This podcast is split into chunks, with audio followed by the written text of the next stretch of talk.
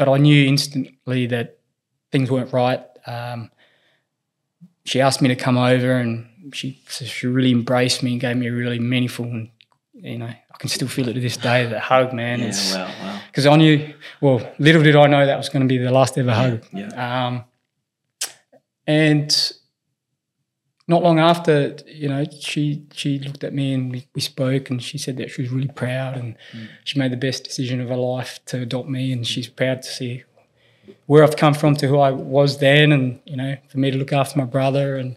And, and she, I remember her last words, you know, make the most of every opportunity you get. That's why we adopted you. Yeah, that's amazing. Um, but Was be, I was just going to say, is that is that a real like spark or an anchor for you? That moment just to go like, wow, like this woman has brought me over from the Philippines, and in her last word, she said, make the most of every opportunity, and you Yeah. kind of hold that true in your heart to to go forward from there.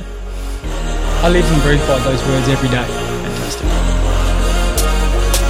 Test. How's that for you, Jill?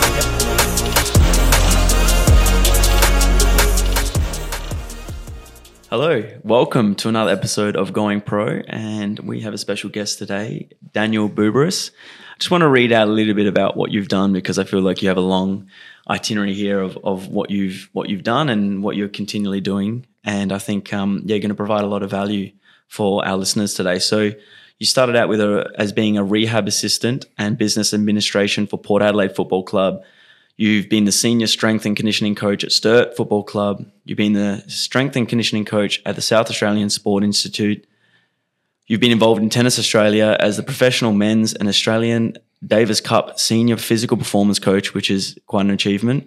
You've worked in the National Academy senior physical performance as a coach. You've been the athletic development and rehab coordinator at Port Adelaide Football Club, medical rehab manager at Glenelg Football Club. You've started your own your own foundation helping disadvantaged kids in the Philippines, which I'm really uh, really pa- I'm really keen to talk about because I know you're super passionate about it. I think there's going to be some some awesome takeaways from that.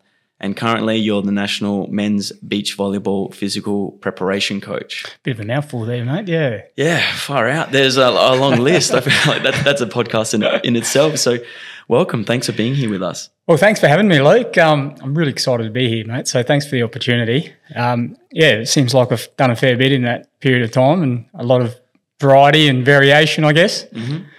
Absolutely, and and yeah, you're you're one that came to my mind when we started this podcast. Uh, had a little bit to do with you uh, through a mutual friend Lee and uh, Eddie Winter, who's um, currently playing on the ITF and Challenger circuit. So, just being around you, uh, I loved your positive energy. You were someone that was always trying to get the most out of your athletes that you're working with. Um, I could just tell you're someone that really wanted to provide a good service and help people. So for me, it was just a no-brainer to to really um, hear about your story and, and see what value you could provide for our listeners or anyone that is listening to this podcast. So uh, I guess where I want to start is um, you have a really interesting journey. You grew up in Whyalla and you were adopted from two parents um, that are from Whyalla and they brought you over. Uh, where where did you where did you grow up? Uh, where did you come from? In um, was it in In the Philippines, In Philippines, yeah. Yeah. um, so I guess I want to find out a little bit more about what it was like for you in that time growing up there, because I'm, I'm guessing it would have been quite different, um, and you would have been culturally quite different to a lot of people growing up in Whyalla at the time. Yeah, it's a it's a really interesting one, mate, because uh, you know it's it's one of those situations where you don't really reflect on it until you probably get a little bit older in life. Um, partly because you've had so many experiences, and I think now that my circumstances have changed with having a family and and particularly a young son now, you, you sort of by virtue of that reflect a little bit on the past because I think that's quite important in terms of how you support and and and and encourage your son as well. Um, and for me, I was adopted um, in 1981 as a four and a half year old from the Philippines in Manila, in a province called Quezon City, which is about an hour and a half from Manila City. And I was adopted by an Australian couple, uh, Peter and uh, Judy Buberis, um, who were both from Whyalla um, and obviously became my adoptive parents. Um, my mother, Judy, was a hairdresser um, and also an avid netballer and um, sports person all round. And, and my father was a reasonably good country footballer and, and, enjoyed his other sports in cricket and fishing and and he actually grew up in um, Port Lincoln. Um, so he came from a very rich, I guess, family fishing family, and um, he became a lawyer and moved to Whyalla to set up his practice. And, and my mother, who was from Adelaide, um, and I think that's where my father met. My mother was in Adelaide, and then they decided to move to Whyalla. And it was around that point um, after not long after they got married that they discovered that my mother, adoptive mother Judy, couldn't have children. Unfortunately, her children of her own. Uh, and it wasn't until one of her or one of Dad's best mates suggested the idea of perhaps adopting at that time. And look, I don't really understand what the landscape or or perhaps the what's the word? Probably you know the, the, the perception around adoption at that mm. point in time, given sure. that it was very early 80s, coming out of the 70s. Uh, there was a big migration shift, uh, particularly from the Southeast Asian countries that were particularly going through conflict with Vietnam War and, mm. and what have you, and, and, around Cambodia. Of course. So there was a, you know, there was this sort of movement of of migration from those areas, and adoption was certainly um, was becoming a little bit more prevalent in some respects. And you may argue there was a bit of a stigma involved to it. Um, and and culturally, it was relatively new to Australia. Whilst Australia was known having a big European migration post World War, the idea of having a, a, large migration from Southeast Asia probably wasn't as um, forthcoming or ex- widely accepted. Now, that might be a bit of a generalisation. So, the idea of adopting from Southeast Asia probably wasn't necessarily on the radar immediately with my parents. Um, and it was only years later that I did find out that my uh, dad's best mate, Peter, also named Peter, uh, suggested the Philippines just partly because, well, in fact, several Southeast Asian countries. Um, and my understanding is at that point that parents felt inclined to adopt from there, partly maybe because of the the poverty that was, you know, um, that they were experiencing, um, very much a third world or somewhat third world developing countries. Um, and, you know, there were a lot of um, adopted kids or orphan kids. So I think they probably felt compelled through compassion more than anything, and the need for my, I guess, my mother and my dad to, uh, you know, have a son of their own or a child of their own. So they made that decision to adopt from the Philippines of of the other countries, which I understand might have been Cambodia and, and Korea potentially. Um, so so you know, they started that process. Um, and, and by the way, all this information I've only just recently found out in terms of how that all sort of came about just through previous documentation. Is there any reason why you didn't? Uh, you just you didn't want to know, or? Well, that's probably I can talk a bit, bit more about that down the track. But for me, it's interesting because being adopted when I was growing up, and it depends on how you look at it. You know, I was brought into a, a, a completely different culture from you know different part of the world. Um, didn't speak a language. I was malnourished, certainly very young. Um, and here I was in a country town like Whyalla, that was very much a blue collar town. Course, BHP's yeah. based there, and and you know, dare I say, very white. Um, mm-hmm. And you know, being one of the very few minority um, ethnic backgrounds, uh, I didn't think any different at that point in time because you know I was only four, three and a half, four and a half, five years old. So this is just a quick note on our podcast sponsor. This podcast would not be possible without the support from 4RT. They are a creative house that helps businesses with their advertising, marketing, and content needs. If your business has a story to tell, then these guys can really help you with that story. And through ATA, they've helped us massively, and we trust these guys dearly, and we feel like they're the best in the business. So they could add a lot of value to your marketing and advertising needs. I think the whole idea of um, the parents adopting was was to sort of have that experience of you know supporting a young kid from a different country, give him the life that perhaps he would not otherwise have mm. through his unfortunate circumstances. Um, and so, so that opportunity to bring me into that environment was there. Um, and you know, it's funny because I went through that period in life, and just getting back to that point earlier was I, I never really connected with the Philippines. Um, and I went all through junior school, high school, even early university, not really having a connection or I guess a desire or want for that matter. and like I said from the beginning, it wasn't really until I had my son or got married that I started to really reflect on my heritage as such. Um, and I was going through this sort of phase of identity. Um, and, you know, that identity was brought about the opportunities that I've had in life and how I came about to where I am now. And, mm. and you know, I was, I was, living a pretty good life and, and I've had a good life. Um, there's certainly no complaints about it. Um, a privileged life, if you will, if, if you, you know, if you're talking in context with my previous life.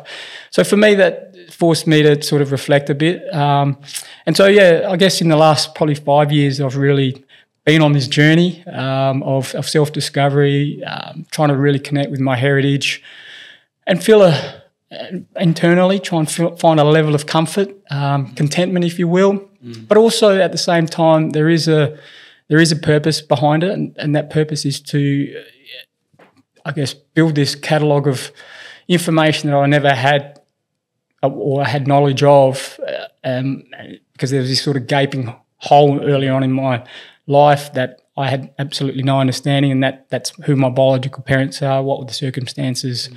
behind it, and so for me, it's about understanding that so I can actually pass that on to my son. I think it's very important, not just for my son, but I guess in general that you know your your future children or your your children should have a, an understanding of your parents' background because it's how we develop as humans, how we build our own identity. Um, like yourself, no doubt you'd speak to your parents and they'd always tell you about their grandparents or their parents and their grandparents mm-hmm. about the heritage and, and, it's, it's, who we are. Um, and so for me, this was just an opportunity, a very good opportunity to sort of explore that a little bit more, but also, I guess, unearth and perhaps rediscover some you know past information that I wasn't aware of, just to sort of put the puzzles together. Yeah. Uh, and I'm still going through that journey and that process, but it's an exciting one, you know, because I don't feel any anxiety around it. I, I certainly feel a level of um, anticipation in terms of what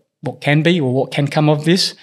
But also, I'm, I am protective of my own emotions in that I could be led to some disappointment um, and and I sometimes wonder how will I deal with that if if one day I do decide to find my biological parents. Mm-hmm.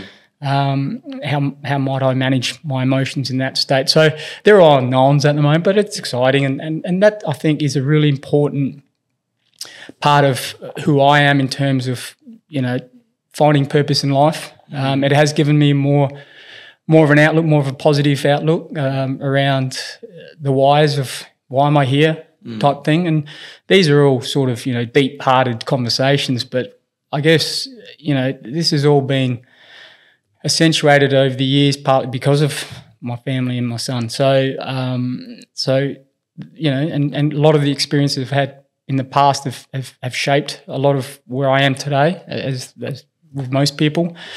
Um, and and it's all about, I guess, finding meaning as well. Yeah, absolutely. Uh, um, and, and and really from there, it's then honouring that.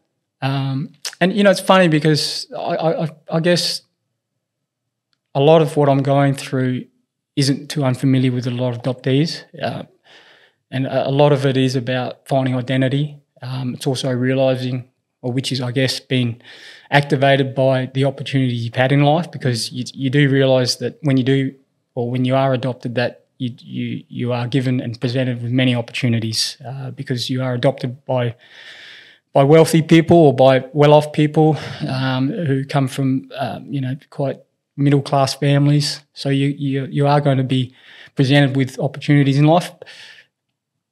As simple and as easy as it may sound, it, it, it's it's not um, because you've been removed from a, a cultural environment that you were born in to then into an environment that is culturally different, um, and and you do stand out as the different person and I think for me, and I'm not looking for pity here, but for me, I knew I knew I was different. Yeah.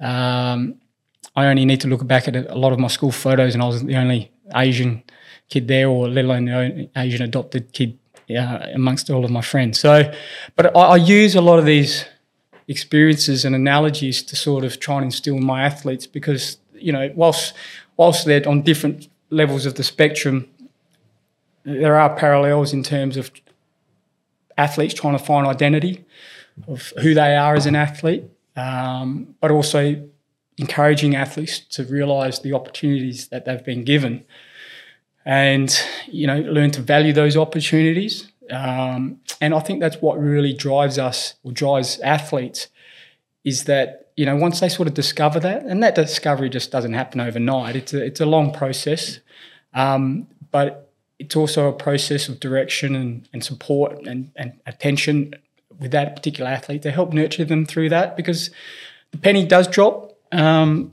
particularly for those that are in stable environments. Um, that that they do realise suddenly I have this wonderful opportunity. I'm going to make the most of it, and and it, it can quite literally turn overnight, and suddenly athletes have these little bursts of uh, performance outcomes that um, just elevate them to the next level, and, you see that a lot. You see that a lot, and each each to their own. Each has their own triggers and, and reasonings. Um, and I think really, I guess in my role these days, it's it's more about identifying that with the athlete and then nurturing that and then working with that along with their team, whether it's in an individual team, i.e. tennis, or, or as a as a collective team, as in a football team. So. Um, so yeah, I've, I've used a lot of my experiences, particularly in the last five six years, to really sort of connect my experiences to what perhaps the the athlete is going through. Um, and for me, that builds a, a, really good relationship. I think it also allows me to be a little bit vulnerable to the athlete. Yeah, absolutely. Show, show them, important. It is, yeah, to show the more humanistic side and to not only the humanistic side of the relationship, but the humanistic side of the journey of trying to become an, an elite athlete. Because it's not all, um, you know, it, it's not a straight road. It's certainly not a straight road at all. And yeah. So um, yeah, so it's it's an interesting one. And and look, I think with my early experiences growing up, you know, we talk about a whole heap of things around building resilience and building confidence and self-efficacy, you know, belief in your skill, uh, building confidence, um, and and yeah, I guess ultimately what it is, it's somehow trying to socially fit into a particular demographics, um, whether that's in a sporting population or whether it's just in a normal workplace or school or university population. So for me, you know, I, I went through that process sort of blindfolded, to be honest, I think as most kids do. Um, and I think you do get to an age um, where the realization of what's actually happening around you starts to become a little bit more prevalent and you start to actually really start to connect. Mm. Um, and look, I, I sadly lost my adoptive mother when I was 13. Yeah, okay. So having moved from Whyalla after living there for four or five years, we moved to Adelaide. Mm-hmm. Um, and I started uh, at Glen Osmond Primary School there. Um, uh, well, it might have been year four. Um, and then I went to Rostrevor College up there in the eastern suburbs, just on the foothills there. Mm. And I went to that school partly because my father was an old scholar there. Um, it was also very much a a, uh, a school, a sporting school. Had a very rich history of sporting success, particularly with Australian football, footy. Um, and my father was very well established at the school, having been an old scholar, but also being involved in sports committees and and then um, on the school board when I started at Rostrevor. So uh, I started there in '88, um, and by 1990, uh, my mother passed away. Or 1991, she passed away with cancer. I, I, um, I was in year eight. Um, and it wasn't again until years later I found out she'd actually was diagnosed with cancer when I was in year six. So, okay, yeah. but but I was just going to say, how did you navigate that at, at a, as a, a, young teenager? Yeah, look, um, you know, as a young teenager, you know, I was I was very much heavily involved in sport at that time. Um, did that almost like save you? Is it like a, a absolutely a way to get through that? Yeah, absolutely, it did. Uh, it, in the most simplest form, it was a distraction, mm-hmm. but it was more or less delaying the inevitable. Yeah. Um, but for me, that distraction was great. Um, and it kept me focused. It kept me integrated with a social group. Um, it allowed me to develop really strong friendships. It allowed me to adopt some great skills. Um, it allowed me to apply myself physically. Um, and you know, I, I enjoyed it. Um, and you know, I have my father to thank for that because he himself was a bit of a fitness fanatic, but he obviously came from a you know bit of a sporting background himself. So he was very encouraging, um, not not overwhelmingly um, possessive in terms of you know taking ownership of my sporting Yeah. career, but more or less um, he pushed me, no doubt. Um, but he also taught me some really valuable lessons. But during all of that, when my mother passed away, um, yeah, yeah, look, it was a confusing moment. Um, and one thing I haven't mentioned yet is that I've also got an adoptive brother, also from the Philippines, uh, Tom, who's seven years younger than I was. Yeah. I am.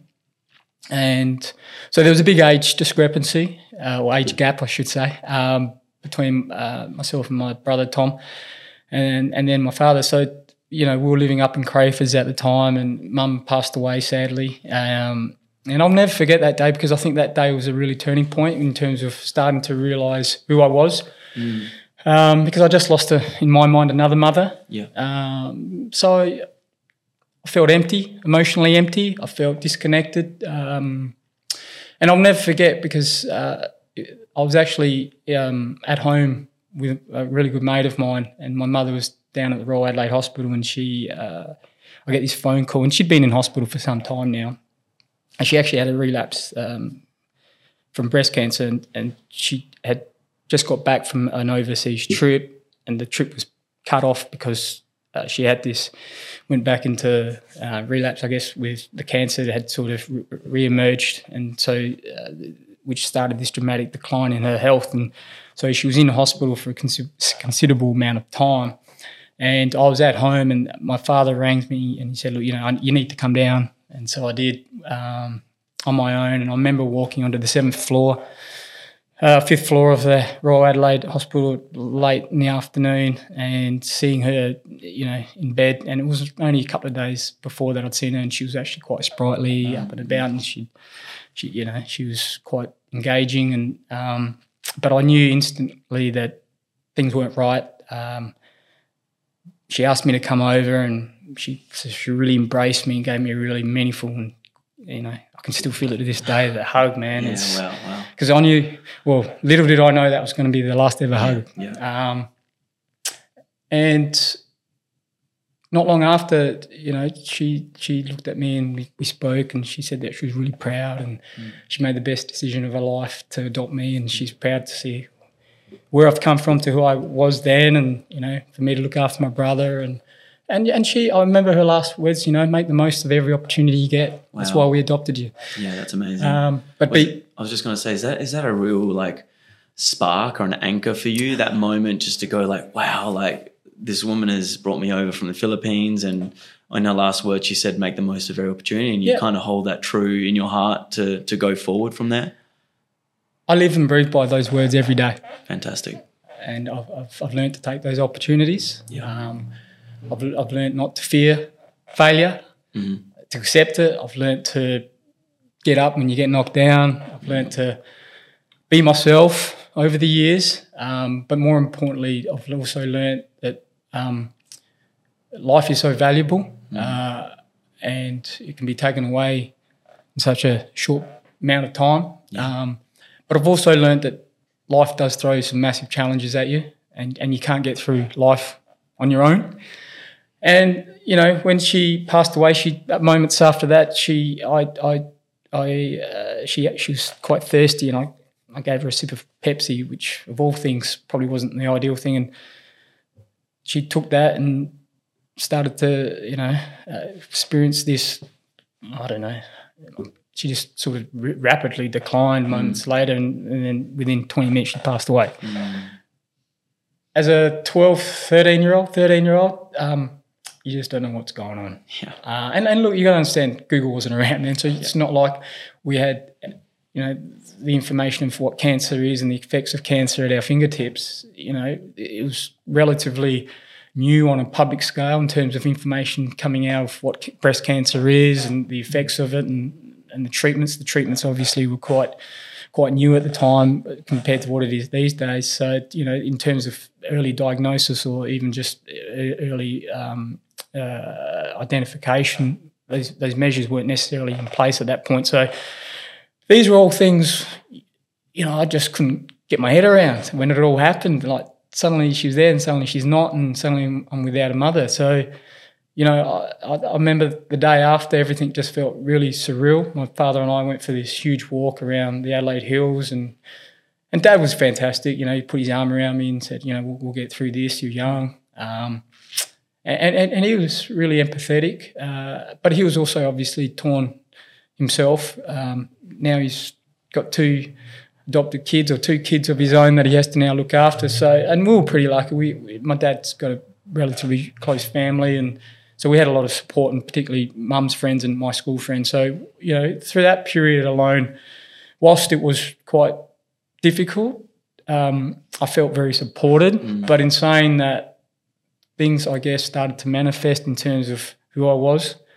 And, you know, I, I went through this really angry phase. Yeah. Um, I became like angry at the world of just like, what, why is this happening? And yeah, angry because I didn't know what was yeah going on or what everything meant, and and you know, I, I felt whether you know, and I'm, I certainly don't point the finger at my dad, but I just felt perhaps emotionally there wasn't an avenue there to talk to anyone in particular. Yeah, yeah, yeah. My deepest concerns concerns were probably more through naivety than anything about you know what does this all mean. So especially in that time as well, like that time it would have been really like taboo to start talking about this sort of stuff and wouldn't have been so readily available. Whereas now it's. I think it's changing a lot where it's starting to become a lot more acceptable yeah, to talk right. about these things and there's people there to, to open up to and it's um, I'd say a little bit easier for some people to navigate if yeah. they're going through that. No, you make a really good point there because I feel I can talk to anyone at yeah. that point. And no doubt there were people there that would have been willing to chat, but I just felt, I don't know, I became very closed off, certainly became very angry. But in saying that, sport provided me that avenue, that distraction, um, and I gave it everything I had.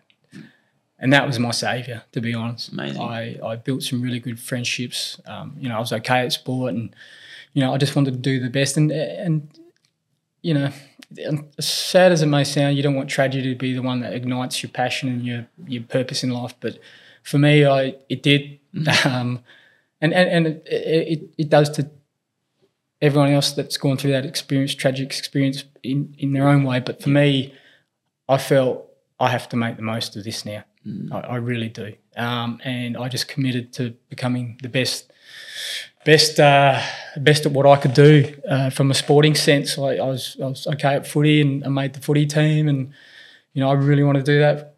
But fortunately for me, after high school, that was where it was going to stop because clearly the AFL wasn't going to take a four foot three. Yeah, four three, four three little stump. But anyway, uh, that's another story. um, I, uh, so I had, you know, and, and it's funny because I I, I really embraced sport. I really thought I was a chance back then of, of playing AFL. Mm-hmm. I mean, you got to understand the average height of an AFL player probably isn't as tall or was as tall as it is now. I mean, a midfielder's 195 centimetres on average, and midfielder back then was about 172, 170. So I thought I was in a little chance. So um, once the, the, that little flame was uh, extinguished, uh, which was relatively soon after school, I, I was lost. Um, and you know, it's funny because I talk about athletes uh, who are, or talk to athletes that are lost today. Um, and and what really resonates with me, and probably was is, it was a really powerful reminder, was that football back then was my identity. Mm. So when a player gets injured now and is removed from the training environment, they somewhat momentarily lose their identity. Yeah, yeah. And I think it's hard to for them to grasp that at a point in time, particularly high level athletes are getting paid, you know, considerable amounts of money and, and also rely heavily on, on that as their career, you understand how it can happen. And, you know, I'm only really talking in a sporting sense. Um, but yeah, once you remove yourself from something that you, you love, that's something that you've become connected to, that somewhat builds your identity or you, mm. you know you're related to or you're associated to and but suddenly you're removed from it in, the sense that your your capacity to be able to, to engage in it is somewhat now been forcibly stopped yeah. um, for whatever reason is hard. You see that time and time again just with athletes when they go through maybe like a really tough injury and that it's been their whole life and as soon as it happens it's like they don't know what to do they don't know who they are and i guess and part of the solution is is not defining yourself through the sport and, and I guess finding more purpose and direction outside of sport and then channeling that into into what you're doing, um, which is what it sounds like what you do for for your athletes through your, the experiences and the upbringing that you've had.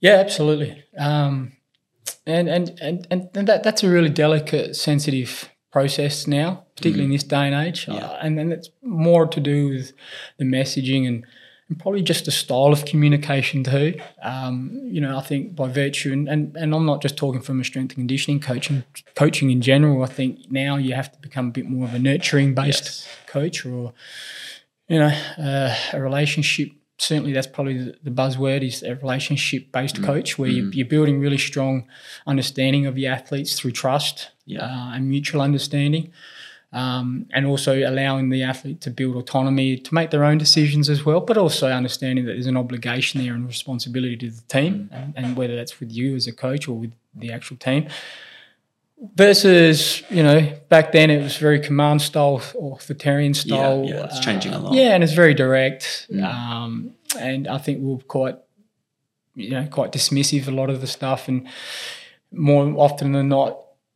That type of discussion wasn't necessarily accepted in a sporting environment. Deal with in your own time type mentality. Whereas now, that's now widely accepted as part of your your uh, holistic approach mm. to performance is to yeah. you know let's talk about it in the sporting environment let's bring it into the workplace and let's talk about it because what you do here is is going to directly impact in how you perform on the court or on the field so you know it's it's it's great i think absolutely um, i still think we've got a long way to go um, there's still a lot of athletes uh, that struggle a lot of the time with that, whether they're equipped with the, the skill set to manage it through their own personal experiences with their families or within their families or their own um, network of friends and, and support. But ultimately, when an, an athlete comes into an environment, um, you know, the process these days is is to sit them down and have a really meaningful chat about what they want in life and you know what what drives them and you know you're really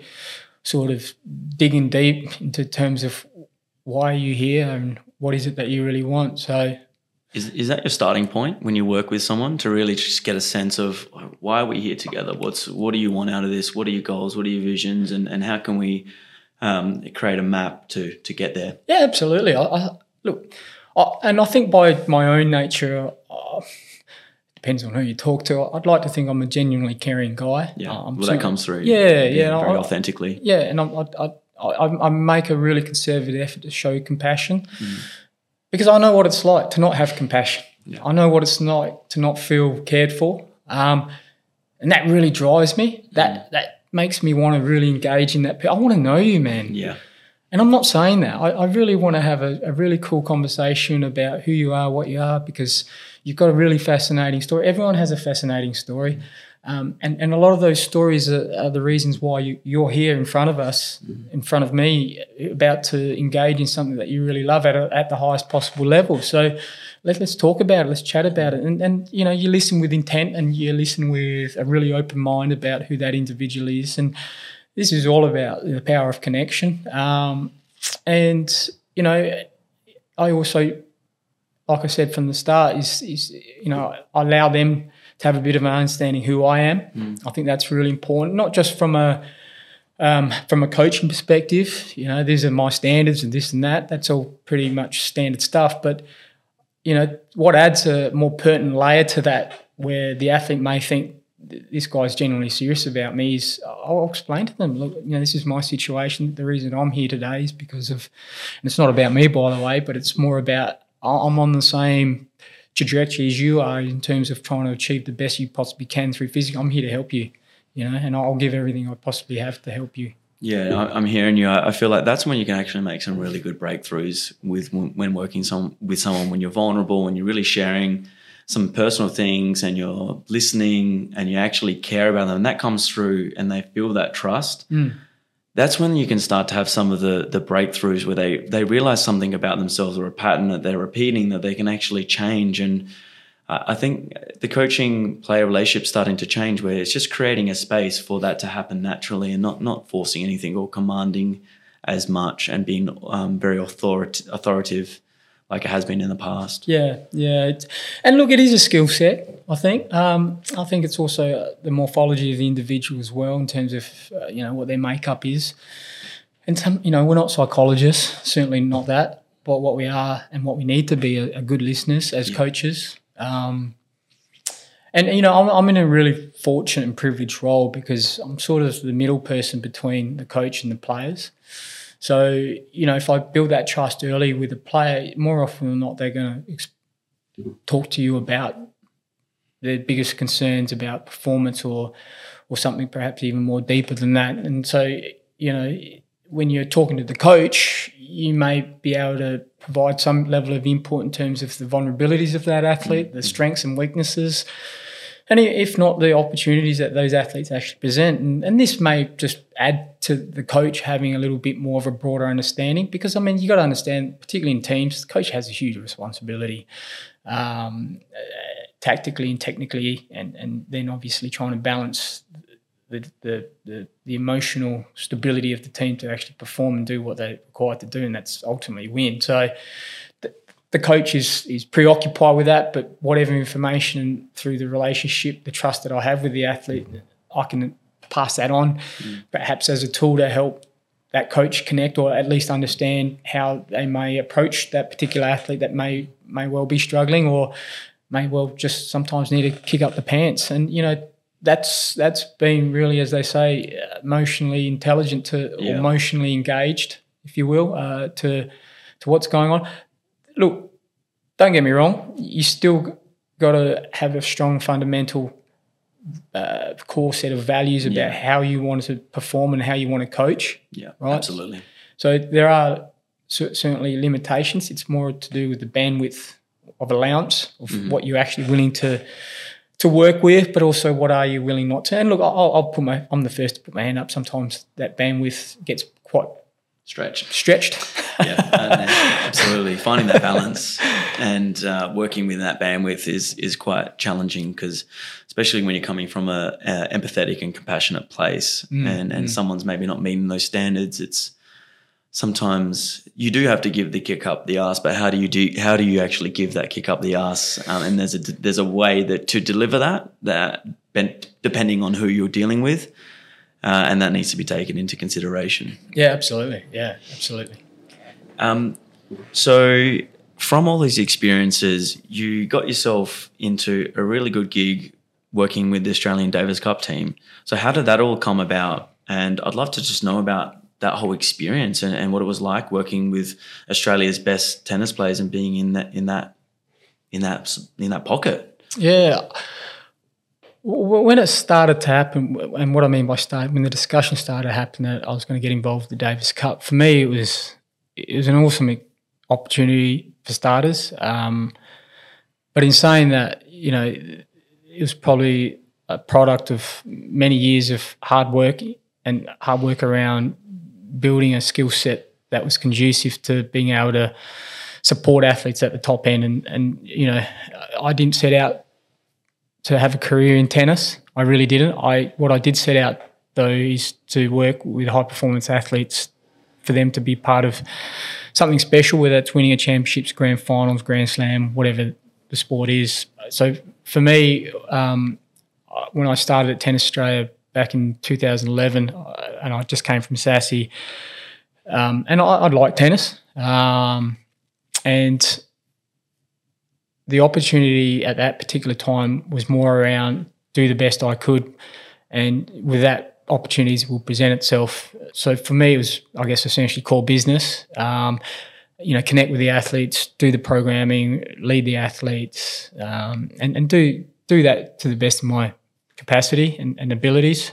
Um, and by virtue of that, over time, I was then, you know, um, given the opportunity to move to Melbourne to um, fill the role of the National Academy because and that was what 2013 it might have been.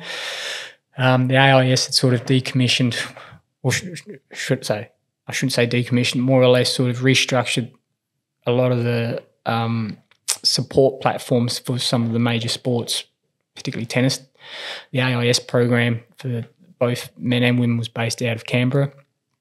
um, the AIS at that particular point decided to put the onus back on the NSOs, the National Sporting Organisations, to take responsibility for running their own high performance um, uh, um, performance functions. Um, and so, by virtue of that, the opportunity came up to sort of fill that role with Tennis Australia out of um, out of Melbourne Park. Mm-hmm. So, uh, my family and I we moved over to Melbourne. And I started working immediately with Alex Bolt and Luke Saville. I'd, I'd previously worked with Luke, being a South Australian. He'd, he'd, come over to Adelaide every now and then. I'd, I'd work with him as well. Um, and then, then obviously Thanasi was over there. He had a little bit of a different setup. Um, and then Nick to some degree. So all these athletes that were part of the AIS program um, had moved over to Melbourne, where the National Tennis, Tennis Academy uh, was, I guess, formally set up, um, both for the boys and girls, or men and women. Um, and so after about a year or two, um, uh, Aaron Kellett, who was my direct supervisor at the time, um, you know, it, was a great support to me. He'd um, he'd been involved in the Australian cricket team academy, and so he had a wealth of experience and knowledge, and we had a really good working relationship. And he was actually working in the Davis Cup space at that particular time. Um, and then there was a bit of a restructure, organisational structure within Tennis Australia, and probably, if anything, a philosophical structure. Um, and what they wanted to do really, I guess, was sort of streamline a lot of the performance programs, pathway programs. Um, and through that process, um, Aaron decided to move on. Um, and so that opportunity to be in the Davis Cup space presented itself. And um, I was very fortunate by that stage to have already worked with Lleyton, um, particularly his last two years, along with his other trainer. And I was more or less just, I guess, filling the gaps with Lleyton when he was in Melbourne. He spent a lot of his time up in Sydney. Um, so I had a really good relationship with Lleyton, and I admired Lleyton for who he was and the athlete that he was, and, and particularly the successes that he had. And so, um, you know, I, I, remember one day with Lleyton, you know, we'd all admired Lleyton, particularly if you're a tennis fan, you know, to have Lleyton sort of come up to the gym and, you know, say, Boobs, which is my nickname, he said, uh, you know, take me for a session, throw everything at me. So, oh, okay. And you're sort of a little bit reluctant. Oh, hell, I don't want to injure you, but how much do I give you? And he just said, mate, you just dish out whatever you've got. So I remember we went to the back of the MCG and, and I'd, I'd, done a couple of boxing sessions and I got into Lleyton and it was good fun. Um, and Lleyton's great. He doesn't give anything away. You think, is he really working hard? Or But you I know for a fact that I was absolutely giving everything I got in these boxing sessions because I was gassing, but he just gave nothing away. I thought, man, this guy, it's true what they say about it. Like, he is unbelievable, just his work rate and his focus. So, anyway, I thought, oh, let's try something different. So, um, and I think might have been coming into second to last season, and uh, he just came down from Sydney and sort of rang up, and we planned a session together. And I took him just to the back of the MCG there, and there's this sort of road. And I said, all right, mate, what do you want to do? Um, and this is prior to us going back then. He said, no, just I want to do a bit of running. And all right, so I took him out and we did these 10 100 meter hill sprints. Um, then we did these 100 meter running uh, backwards with medicine balls and just a whole heap of old school stuff and you know and Lleyton like that and again that's me that's not the scientific way that's uh, you know this you're talking to a you know grand slam former world number one champion of the sport you, you, you listen but you you know he knew his body as well as anyone so I just dished out whatever he, he was prepared to do and so there we are at the back of the MCG I'm absolutely trying to crush him and he's just unbelievable so you know, that was a really, really good experience, and um, and that's how I guess Lleyton and I sort of build that relationship. And then once this opportunity came up, uh, and Jason Stoltenberg had just been appointed as head of professional tennis for men, um, and I worked really closely with Jace. Um, and so Jason and I moved into that Davis Cup space. Um, Jason was the head coach, Lleyton was the captain, and then I became the strength and conditioning coach. So yeah, my first Davis Cup was, I think, well, it would have been against Slovenia, maybe, like Slovakia, mm. uh, at um, out at Homebush there. Yep. On grass, we had Bernard and Nick, and um, might have been who else would have been? Thanasi might have been in there. Jordan Thompson, I think, made his debut. Uh, John Peers.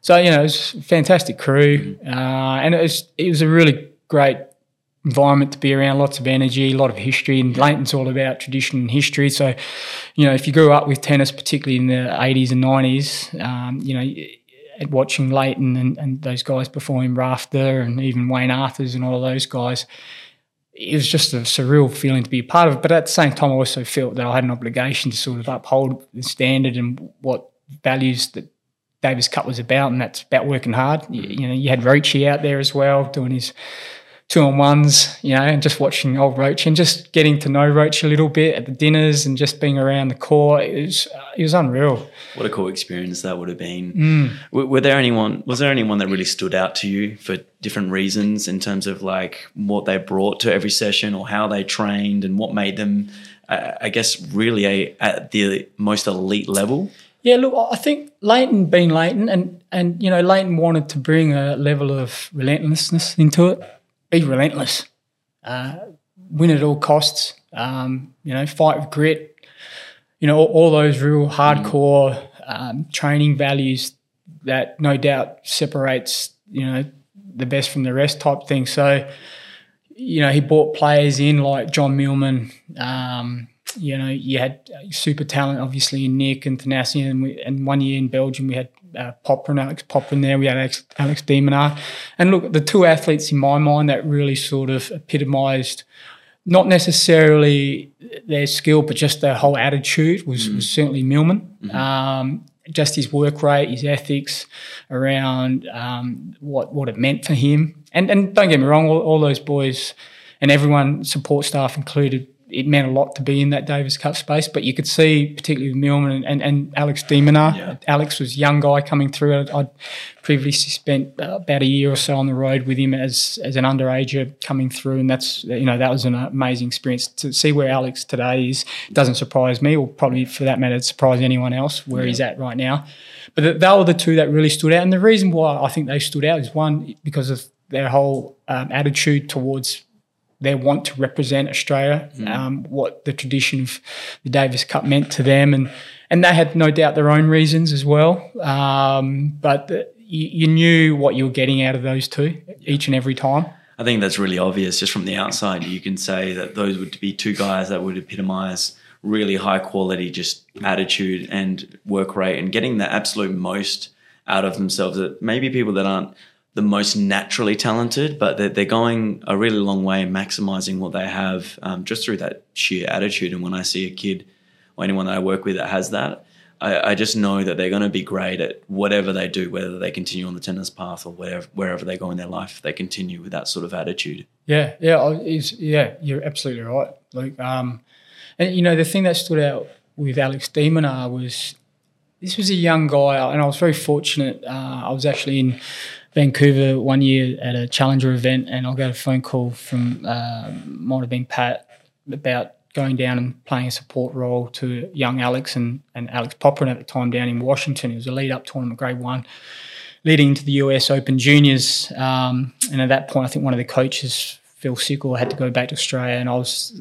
probably the only TA employee that was available. There were others, but I think that were available in their schedules to actually be able to fly down and just provide a bit of a duty of care because they were both under 18 at the time. So I went down there and and what really struck me impressively about Alex was just his maturity at that point. Uh, as a 16, 17 year old, he took ownership.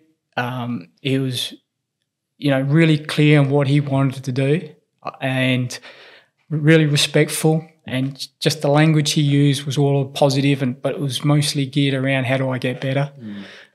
He asked questions. He was inquisitive about the whys of what I did. Um, and look, I, I, came in without not knowing Alex. To be honest, I'd heard of him. I'd sort of seen him from a distance at some junior tournaments. But when I actually had that privilege now to actually be in front of him and actually spend, you know, spend a whole week with him it, you could tell that this kid was going places, uh, and he had a real personal story behind it. One that I, I, I dare not share. That's for him to mm-hmm. to share.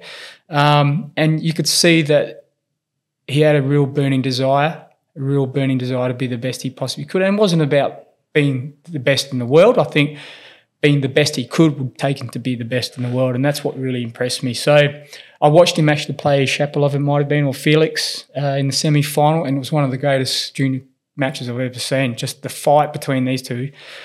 Um, and just the, the level was incredible. Um, Alex unfortunately lost, um, but that whole week, like you look at the list now of who was in that tournament, you had uh, Shapovalov, you had Felix, uh, had uh, Alex obviously Popyrin in there, and there's probably one or two others I can't quite recall at this point. But I remember just watching the level across all of those matches, going, "Hey, this this is the future right here." And I think that year Alex goes on to play. He might have gone on to make Wimbledon final. So then to see him, you know, a year or so later in Davis Cup space, and he's, you know, he's just like a sponge. He was just absorbing everything. And, and you talk about standout moments, perhaps even a breakthrough moment, and it wasn't necessarily during a tournament. It was actually at a at camp. So we just finished up, uh, it might have been 16 or 17, 2016, 17. We just finished up the US Open and it was actually the year that we played uh, Belgium in the semi-final Davis Cup in Belgium, and we were at the US Open, and there was this camp, and this camp was at the John McEnroe Tennis Centre, um, and it was indoor clay, um, partly because we were playing indoor clay uh, in in Belgium, and uh, I think Alex might have been an orange boy. I'm not sure, or he was just part of the squad. Either way, Lleyton wanted him there to, because of his passion and his energy, and he, he, no doubt he could see something in him. And so um, Alex is playing points points out of hand with Nick. And Nick, obviously, at that time was you know in a world of his own in terms of just you know stratosphere like tennis is unbelievable, and mm. so his level was naturally high. And then Alex here, you got this guy. You, you either thought he's trying to make a really impression, or this guy is genuinely seriously good. And I remember they were playing points out of hand, and, and Nick couldn't brush him aside. Like it was, I, th- I think it might have been to 21. It was like 19, 19 all.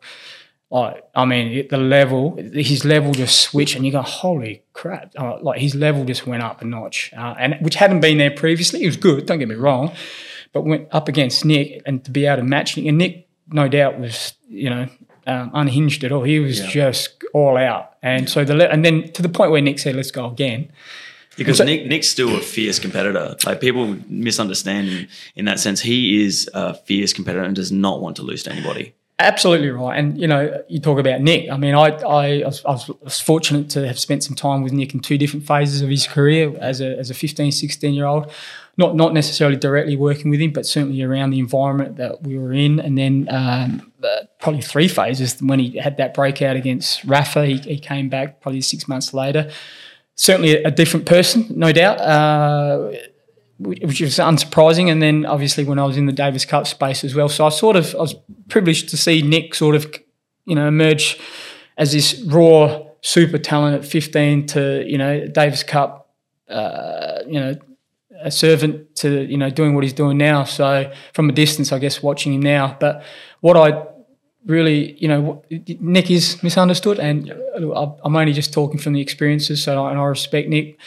Uh, yeah, look, no doubt he's he's volatile, um, and that's what makes him unique. I think. Yeah, I mean, what he has is this amazing desire, deep, deep desire to really compete.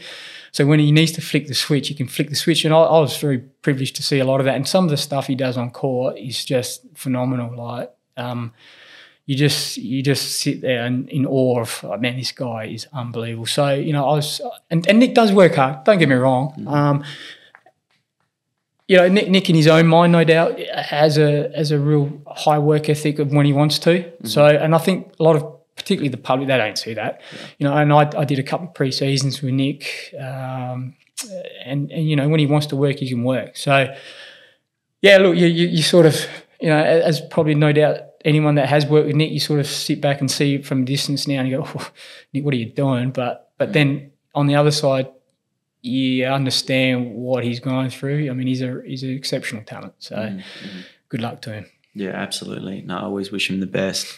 Are there any like so when you're doing some standard tests like beep test or like 20 meter sprint, can you give anyone that's listening kind of a benchmark of what these guys are doing at that level with like a beep test score um, to kind of g- g- give us a sense of where they're at at that level and, and where we need to get to if we want to get closer to that elite level. Yeah, look, the testing modalities or the battery test that we used for tennis is look at the end of the day, it's uh, in my opinion, it probably needs to be specific to the type of player. Mm. But if you're talking in a sort of an academy environment where you need to test holistically the group, then the beep test is a great standardizer. Um, so when we are at Tennis Australia, uh, when I was at Tennis Australia, you know, we rolled out the beep test, and, and someone like Jordan Thompson uh, hit 15s. Um, but then you look at his game style, and he's you know he's a counter puncher, mm. um, and so he, he his game is built on repetitiveness. His game is built on endurance. Um, so his work rate and his work capacity needs to be high. Yeah. Um, same with the uh, Blake Mott. I also worked, got to about 220. You know, he, he ran a 15. But then you, you look at guys like perhaps Thanasi might not necessarily have the, the, the high capacity as as Tomo in, in the beep test, and he might run a 12 13, but that doesn't necessarily say he's a bad athlete. At the yeah. end of the day, really it's just a measure of, of, of, of um, cardiovascular or yeah. aerobic power potential more than anything, or at least where they currently sit at that point in time. So for me, I don't take too much out of it. If you really want to talk specifics, you could probably design one. One test I used to run with the guys to repeat 10, 10 up, 10 back, or sorry, 20 meter up, 20 meter back test. Mm-hmm. So what that has is the, the speed element to it but also the change of direction element to it, okay. which is critical in tennis as well. Yeah, de Minaur would be an absolute beast at that one. Yeah, like yep. off the charts, right? Yeah, yep. speed. Yep. His, his repetitive nature to be able to move from static to in range and back is phenomenal, and then that's just his natural genetic makeup. Yeah, for um.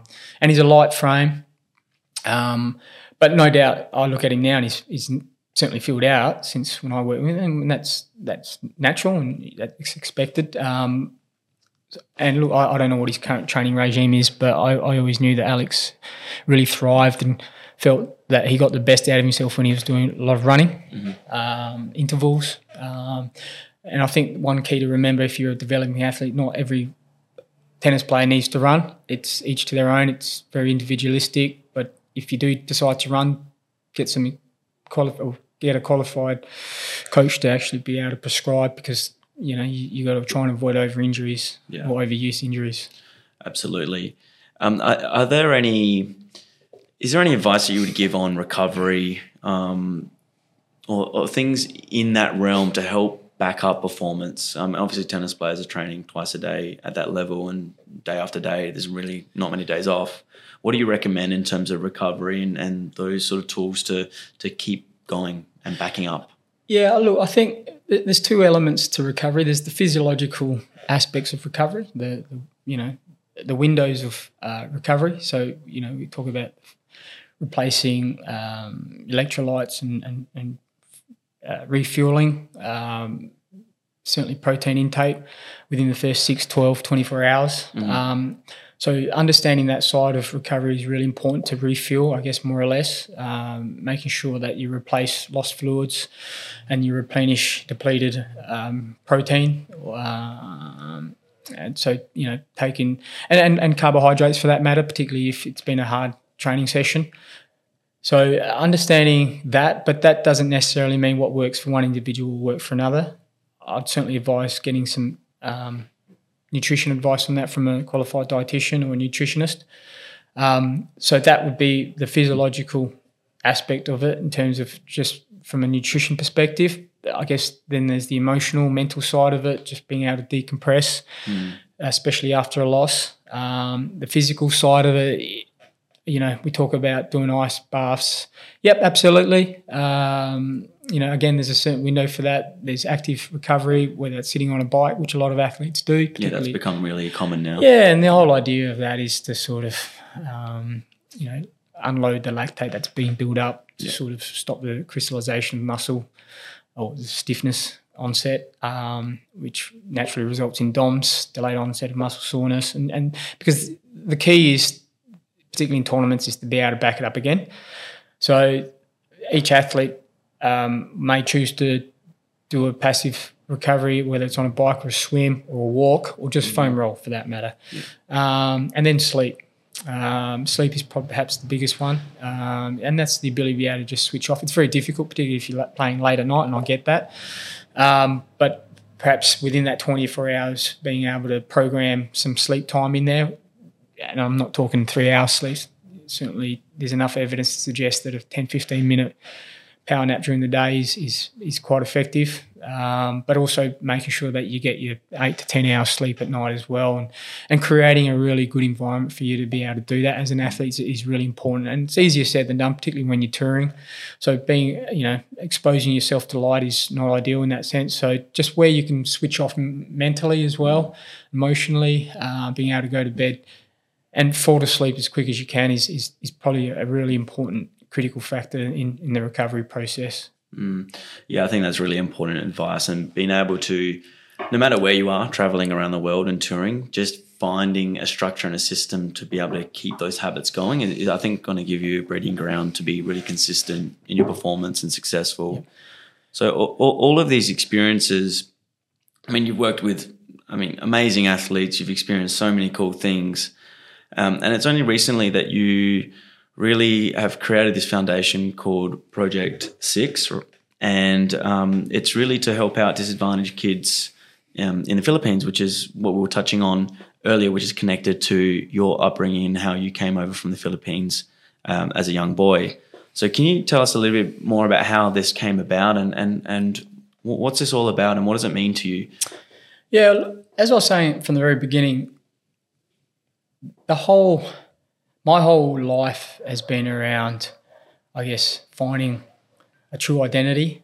Um, and that identity is more about understanding where I came from. And in some respects, the why. Why did I come from there and how did I end up here? Um, and by virtue of that, you know, I've, I've, built this, I guess, sense of gratitude and appreciation, um, not just through experiencing, understanding that, but also through what my adoptive mother did. She was involved in a, a foundation or a charity uh, when I was growing up, and she was a sponsorship manager, and her work was around raising funds to um, support um, underprivileged children in the Philippines, um, support them through medical support, education, um, and she raised a significant amount of money over the years, and, and to the point where she was able to bring um, children over for craniofacial surgery um, here in Adelaide. Um, who and she was able to do that by connecting with a very prominent surgeon here um, in in South Australia in Adelaide. So she left this legacy. Um, unfortunately, that legacy of hers was never really fulfilled, and you know, as part of that tragic experience of her passing away, one of my promises to her was that one day I would would continue that in yeah, some amazing. form or shape. Mm. Um, and so in 2017, as I was sort of going through this somewhat identity crisis, uh, I'll call it a really heavy reflection period mm. time. Um, and so, in a nutshell, basically, I took my family over to the Philippines for the f- very first time as a as a family. Uh, my wife and my son, who Jensen, who happened to be four and a half years old. Hmm. Ironically or coincidentally, the same age that I was yeah, really uh, when I was adopted as well, and I'm, I have this really vivid memory of him standing in front of the orphanage, um, and it just brought back all these wow. somewhat memories, yeah, uh, yeah. whatever memories I did have, but the feelings, and I just had this huge appreciation for the life I'd lived. Um, and that for me was probably the start of me wanting to do something, which I guess really then opened that door of repaying uh, my mother's um, promise or, or, fulfilling my mother's promise of one day continuing her work. And and I immediately, when I was there, was what can I do to help? Um, and uh, know, I remember from the orphanage to the administration office, which was only about 20 meters. I was just frantically thinking, I've got to do something, I've got to do something. And um, I was thinking, I am not a doctor, I'm not a lawyer, I'm not a builder, I don't have those particular skill sets. Um, and just as I got into the door of the administration office, I sort of looked out the window and I saw a basketball court, and immediately I said, I could, I could probably offer coaching support, if not sporting equipment. So I asked the question literally right there, what what physical activity or what sports equipment do you have or don't you have, or what sports equipment do you require? And she said we need everything. Um, but we don't know if we can service it because we can't afford to get a coach. But certainly we could do some basketballs. The basketball court was decrepit, mind you, and there was mm. no basketball ring. The court was there, so immediately I made a pledge to say, right, I'm going to donate uh, some basketballs, and then um, and then I said, look, I, and immediately I made the decision then to say I'm going to come back and donate some more equipment. Um, and so I left that orphanage or left the orphanage with that in mind. And uh, for a couple of days, I thought, how can I do this? I really want to do this. Um, and then I thought, well, probably the best way to do it, if I'm genuinely serious about it, is to commit to setting up a foundation charity. Mm. And I wanted to do it right. I didn't want it to be a flash in the pan. Um, so I really planned it. Um, I spoke to a lot of people, and I, and I really wanted to define its function. More importantly, and I and so from there, I, I established Project Six, which is the district, mm. Project Six uh, in the Philippines, in Quezon City. Um, and then I guess the next part of that was to identify how I could actually do that, and that was through the provision of providing sports equipment. So I started to raise money to get tennis equipment over naturally. Um, and then the next part to that was to actually find people to service it. So the first thing I thought of, let's go over there as a coaching group firstly to sort of almost launch it. And so I was very lucky, very fortunate to have um, Andrew Whittington come over, who was a, a tennis player um, who I'd worked with, and you know, really great support, and and and he had a lot of, I guess, time for what I was trying to do and wanted to be part of it. So I was more than happy. And then another guy called Brett McClellan, who was a who was a um, under 14s uh, Tennis Australia coach for boys, um, who I had a previous relationship with when I was at Tennis Australia here in Adelaide. Um, and, you know, Brett was really passionate about the project that I was proposing to him. And so uh, the three of us went over there.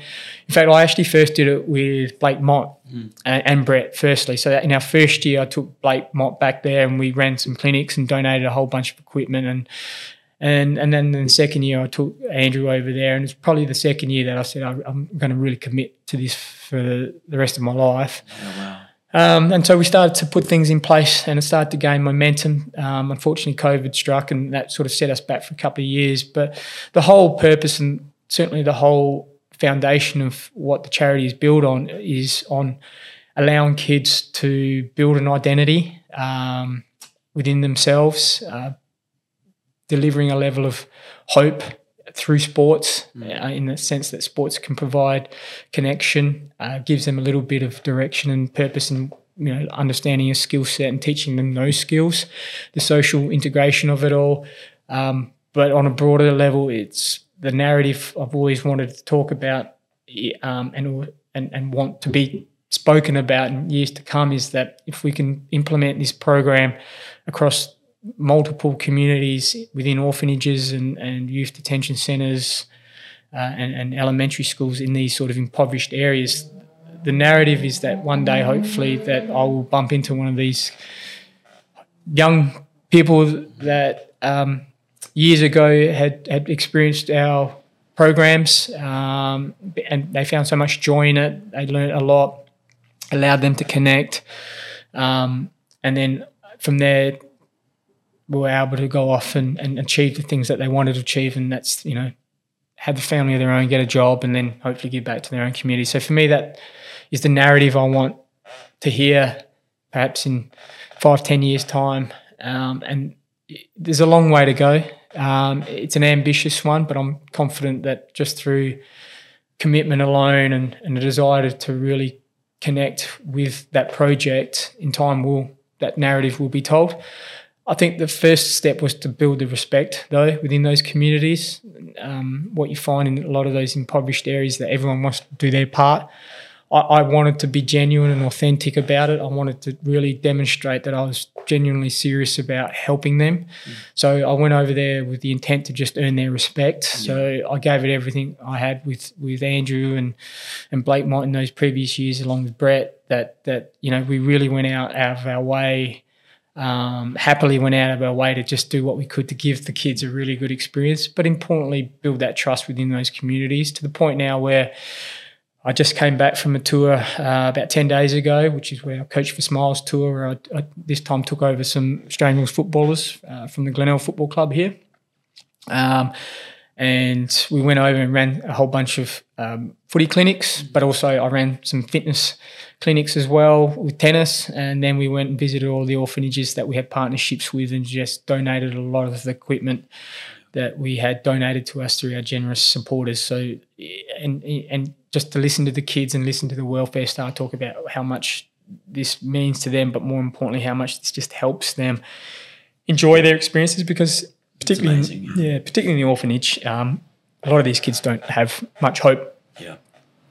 This is this is amazing, Daniel. Like a lot of people talk about giving back, and um, I guess people get uh, are not happy with government's involvement, and they wish the government could do more. And they always talking about other people doing something. But look at you; you've just through your experience you're actually being part of the change that you want to see in the world and giving back to these kids that um, yeah you have a connection through your your change and your upbringing and i think that's that's really inspiring for people to go you can actually do something you can actually be part of the change um, and i think it's a really inspiring message for people here and i'd love to hear more about how it's actually changed you as an individual, like how you've changed through the experiences of, of giving back in the last years since starting the foundation?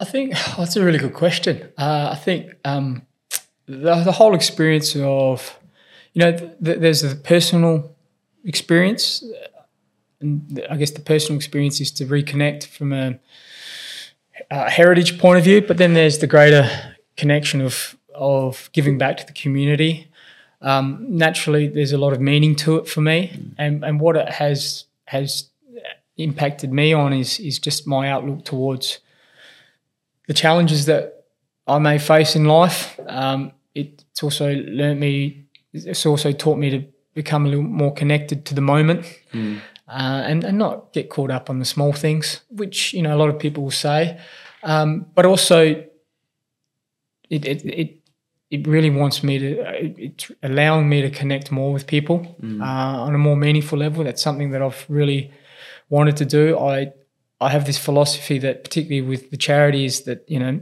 particularly when it comes to physical activity you shouldn't have to pay for it like to be able to inspire someone to go outside and have some fun doesn't should not cost money um, but in saying that there's elements that you can layer in there that can also not only allow them to go outside and and be active, but also teach them skills, and that's by providing sports equipment.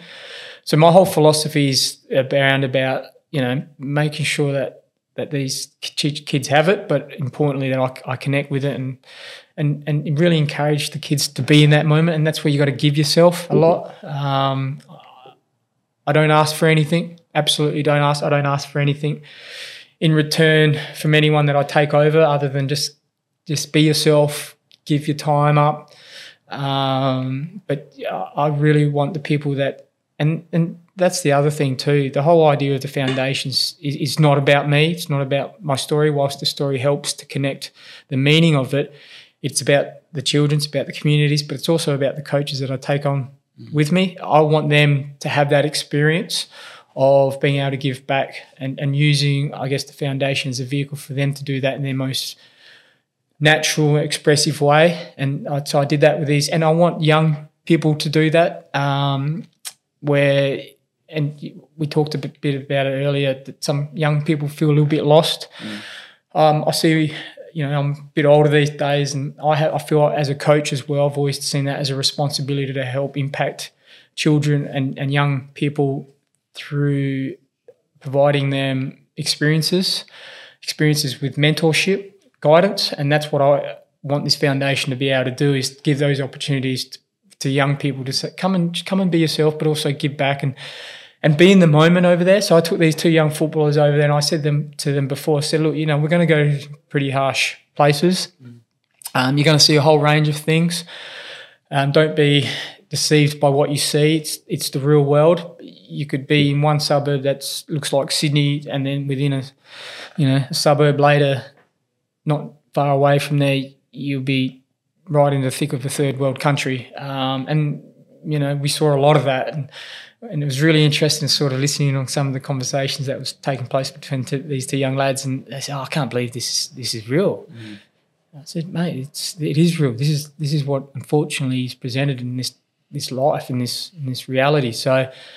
And I said, look, you know, we can't fix problems. These are out of our control, but what we can do is make an effort. Yeah. And then that's all I asked for is do you make an effort to really appreciate and, and give it your all. And, and they came out of that tour you know one of the best experiences. But it's just not that. I don't want them just to feel good. I want them to to take some lifelong learnings from that. So for me, that's that's one of the other objectives of the foundation is to provide young people that platform. Yeah, it's so true what you're saying. I think because we grow up in such good circumstances here, we, we often forget um, how lucky we are in some ways. And if we can get if we can remind ourselves how lucky we are and to take on these opportunities, which you've been talking about um, throughout this podcast, I think it's going to help us out a lot. And when we can, giving back. And what's really speaking to me through this conversation is just your authentic nature through it all, your your passion to really be of service, your passion to really give back.